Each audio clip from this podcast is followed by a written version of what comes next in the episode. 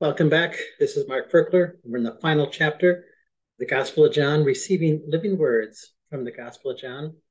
It's a very exciting chapter. Uh, Jesus has now been resurrected. He's provided salvation to the entire world um, through his death and his resurrection. He's now meeting with the apostles and getting them ready for their own supernatural ministry. So I decided it's time to wear a party shirt because uh, as he exits this world, we're in a party mode. Uh, he has won the victory over death, over sin, over over Satan, and he's re- taken all of his power. He's now seated with with God in heavenly places. We're seated with him, and he rules and reigns, and we rule and reign with him. So it's a party, right? So, so um, I'm going to read the entire chapter, and then we'll talk about it for a few moments. So as I share the screen, I'm going to read it from the New American Standard Bible. It's my favorite translation as far as accuracy is concerned.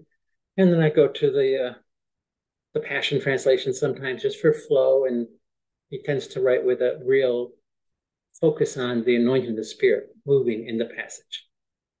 So I really like that also. All right, so Jesus appears to the seven disciples. After these things, Jesus manifested himself again to the disciples at the Sea of Tiberias, and he manifested himself in this way. Simon Peter and Thomas, called Didymus, and Nathanael of Cana in Galilee, and the sons of Zebedee and two others of his disciples were together. Simon Peter said to them, I'm going fishing. he was always the leader. And they said to him, we'll, we'll also come with you. So they went out and got into the boat. And that night they caught nothing. But when dawn was now breaking, interesting phrase, dawn breaking, because Peter denied Jesus three times, dawn was just breaking too. Jesus stood on the beach, yet the disciples did not know that it was Jesus. And he said to them, Children, you do not have any fish, do you? And they answered him, No. he said, Cast your net on the right hand side of the boat, and you will find a catch. So they cast, and they were not able to haul it in because of the great number of fish. Therefore, that disciple whom Jesus loved, which of course is John, which of course is the guy writing this passage, this book, and this verse. So John says to Peter, It's the Lord. Just, just in case Peter wasn't smart enough to see it himself, John told it to him. So once Peter realized that, so when Simon Peter heard that it was the Lord, he put on his outer garment on, for he was stripped for work. He threw himself into the sea. You can almost feel a little bit of tension between John, who's quiet, reflective mystic, very in tune with his emotions, and Peter, who's just really the opposite, aggressive, out there with a sword, ready to jump and lead. And I think working together with people who are opposites like that does pr- pr- promote tension, and I think we're going to we're seeing some of that in this particular chapter. But the other disciples came, verse 8, the other disciples came in the little boat, for they were not far from the land. They were about a hundred yards away, and they were dragging the net full of fish. And when they got to the land, they saw a charcoal fire already laid out and fish placed on it. Only two charcoal fires mentioned in the entire New Testament. One when Peter denied Jesus, and now here again when Jesus is going to heal Peter uh, through an inner healing experience in just a few moments. Jesus said to them, Bring some of the fish which you have now caught. Simon Peter went and drew the net to, to land full of large fish, a 153. And although there were so many, the net was not torn. Jesus said to them, Come and have breakfast. None of the disciples ventured to ask him, Who are you? Knowing that it was the Lord. Jesus came and took the bread and gave it to them, and the fish likewise. Now, this is the third time that Jesus was manifest to the disciples after he was raised from the dead. So now we're going to enter into an inner healing experience where Jesus heals the wound in Peter's heart. Peter, of course, went out and wept bitterly after he denied Jesus three times and a cock crowed, and I'm sure after cursing and saying he didn't, didn't know the Lord, he probably figured he needed to be benched for a while, a year or two maybe. before God would accept him back with wide open arms. So let, let's just see what happens. So when they'd finished breakfast, Jesus said to Peter, Simon, son of John, do you love me more than these? He said to him, Yes, Lord, you know that I love you. He said to him, And my lands. Wow. Right back in the ministry. Doesn't have to sit on the bench for a year because of his cursing and swearing and saying you didn't know the Lord. He said to him a second time, Simon, son of John, do you love me? He said, Yes, Lord, you know I love you. He said, Shepherd my sheep. Go right back into the ministry. Do what you're called, anointed, equipped uh, to do. Fulfill your destiny. Don't sit out in the sidelines. He said to him a third time, Simon, son of John, do you love me? Peter was grieved because he said to him a third time, Do you love me? He said, Lord, you know all things. You know I love you. Jesus said, Back in the ministry, tend my sheep. Truly, truly, I say to you, when you were younger, you used to gird yourself and walk wherever you wished. But when you grow old, you will stretch out your hands, and someone else will gird you and bring you to where you do not wish to go. Now, this, he said, signifying what kind of death he would glorify God. And when he had spoken this, he said to them, to him, Follow me. I'd like to just uh, switch to the uh, uh, get some Greek here just for one moment if we can. Um, where chapter 21, verse 15, uh, do you love me? I like to look at this word love in 2115. So I've highlighted the verse 2115. Go to the New American Standard Plus, 2115. Jesus said, Simon, son of John, do you love? Over and over that word, you'll see it's agape. It's a divine love. Will you will you lay down your life for me? Is really what the question is. Okay, and um, he said, "Yes, Lord, you know that I love you." Look at look at the kind of love that he responds with. Peter says, "I phileo you." He, he did he didn't say, "Lord, I can lay down my life for you," because he he didn't when he was offered a chance to. Just in recent days, he didn't lay his life down, so he he wasn't willing to say, "I agape you." He said, "Look, I love you as a friend, but I sure can't promise I'm going to lay my life down for you." so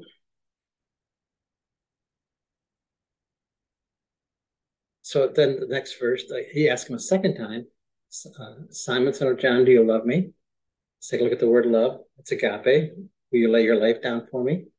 And he said, Lord, you know that I phileo. Again, he just will not raise himself to say, Lord, I will lay my life down for you. So, so when you can't meet the standard that God is calling you to meet, asking you to meet, does that mean God decides to reject you and say, well, fine, then you're, you're out of here?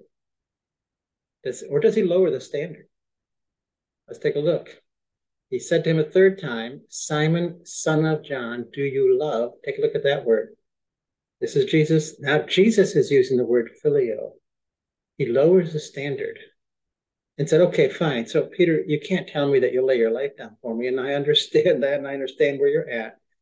So, how about, hey, will you be my friend? Peter was grieved because he said the third time, Do you phileo me? And he said, Lord, you know all things. You know that I love you. And there's there's Peter, that's Peter right there. Phileo, you, you know that I love you as a friend. Okay, so that's just powerful, powerful, powerful. Okay, so we're going to go back to the New American Standard. now, this final section here, starting with verse 20, again, almost appears to me to be some tension between John and, and Peter. All right. Peter, turning around, saw the disciple whom Jesus loved following him, the one who also had leaned on his bosom at supper and said, Lord, who is the one who betrays you? And Peter, seeing him, said to Jesus, Lord, what about this man?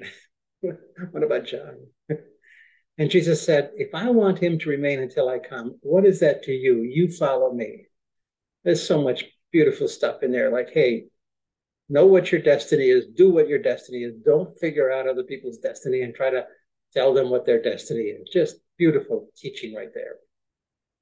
Verse 23 And this saying went out amongst the brethren that disciple would not die. Yet Jesus did not say to him he would not die, but only, if I want him to remain until I come, what is that to you? This is the disciple who is testifying to these things and wrote these things and we know that his testimony is true. And there are also many other things which Jesus did, which, if they were written in detail, I suppose that even the world itself could not contain the books that would be written. okay, so it's pretty clear that everything Jesus said, did, is not in the Bible. Some of it is, but not all of it. Okay? All right, so let's look at some of the journaling that I did about this chapter. So, Lord, I enter your gates with thanksgiving in my heart. I, I enter your courts with praise. Lord, I see you recommission Peter right back into the ministry after his huge mistake. You didn't punish him by making him sit in the sidelines for a year or two. Yes, Mark, Peter learned much through his denial. He learned not to trust his flesh, to grant him the power to succeed. In doing this, he stepped powerfully into the full anointing of the Holy Spirit. So, this is a splendid day of growth to be celebrated. I spoke affirmation and I recommissioned him. You are to do likewise when you and others fail. Following the call of my spirit upon one's life releases the power of the Holy Spirit to succeed in life. Sitting on the bench halts the flow, stifles growth, and it's counterproductive. Yes, I just would like to add to that. I am most healed and most alive when I'm out doing what God has called me to do, which is teaching people how to hear God's voice. As His life flows through me to others, it makes me fully alive also. So I can say amen to this principle. Lord, I see the healing of Peter as an inner healing scene.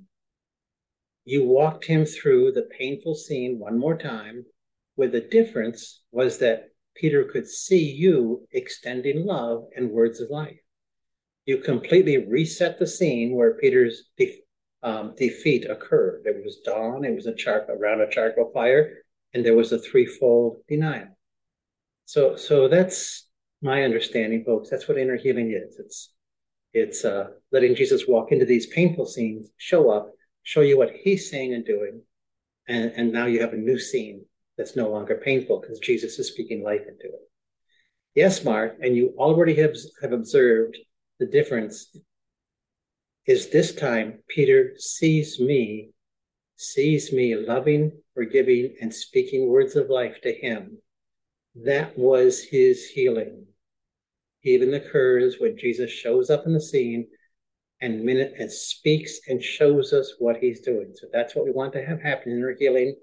We go back to the scene, we invite Jesus in, we tune to flow, and he shows us and speaks to us about his view of the whole thing.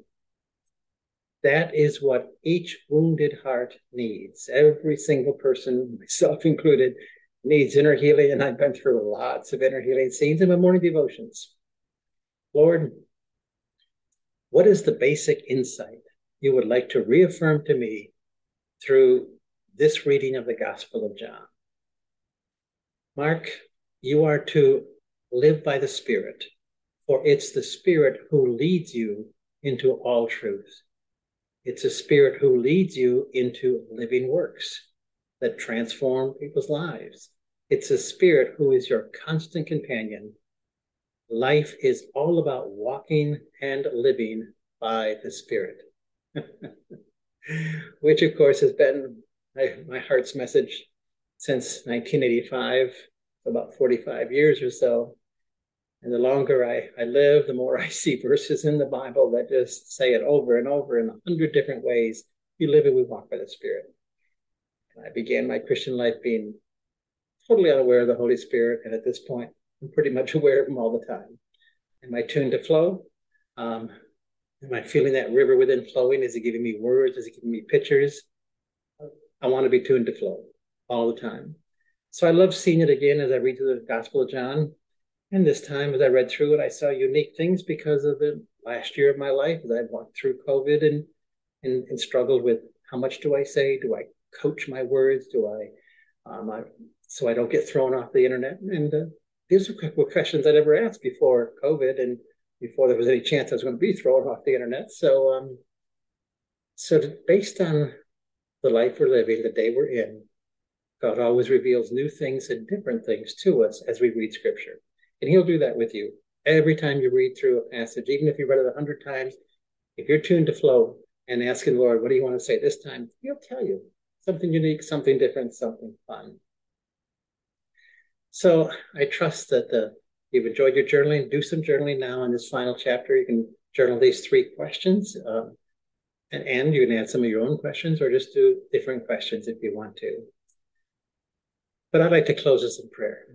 So, Father, we just thank you so much for your written word, for the Logos, for the Bible.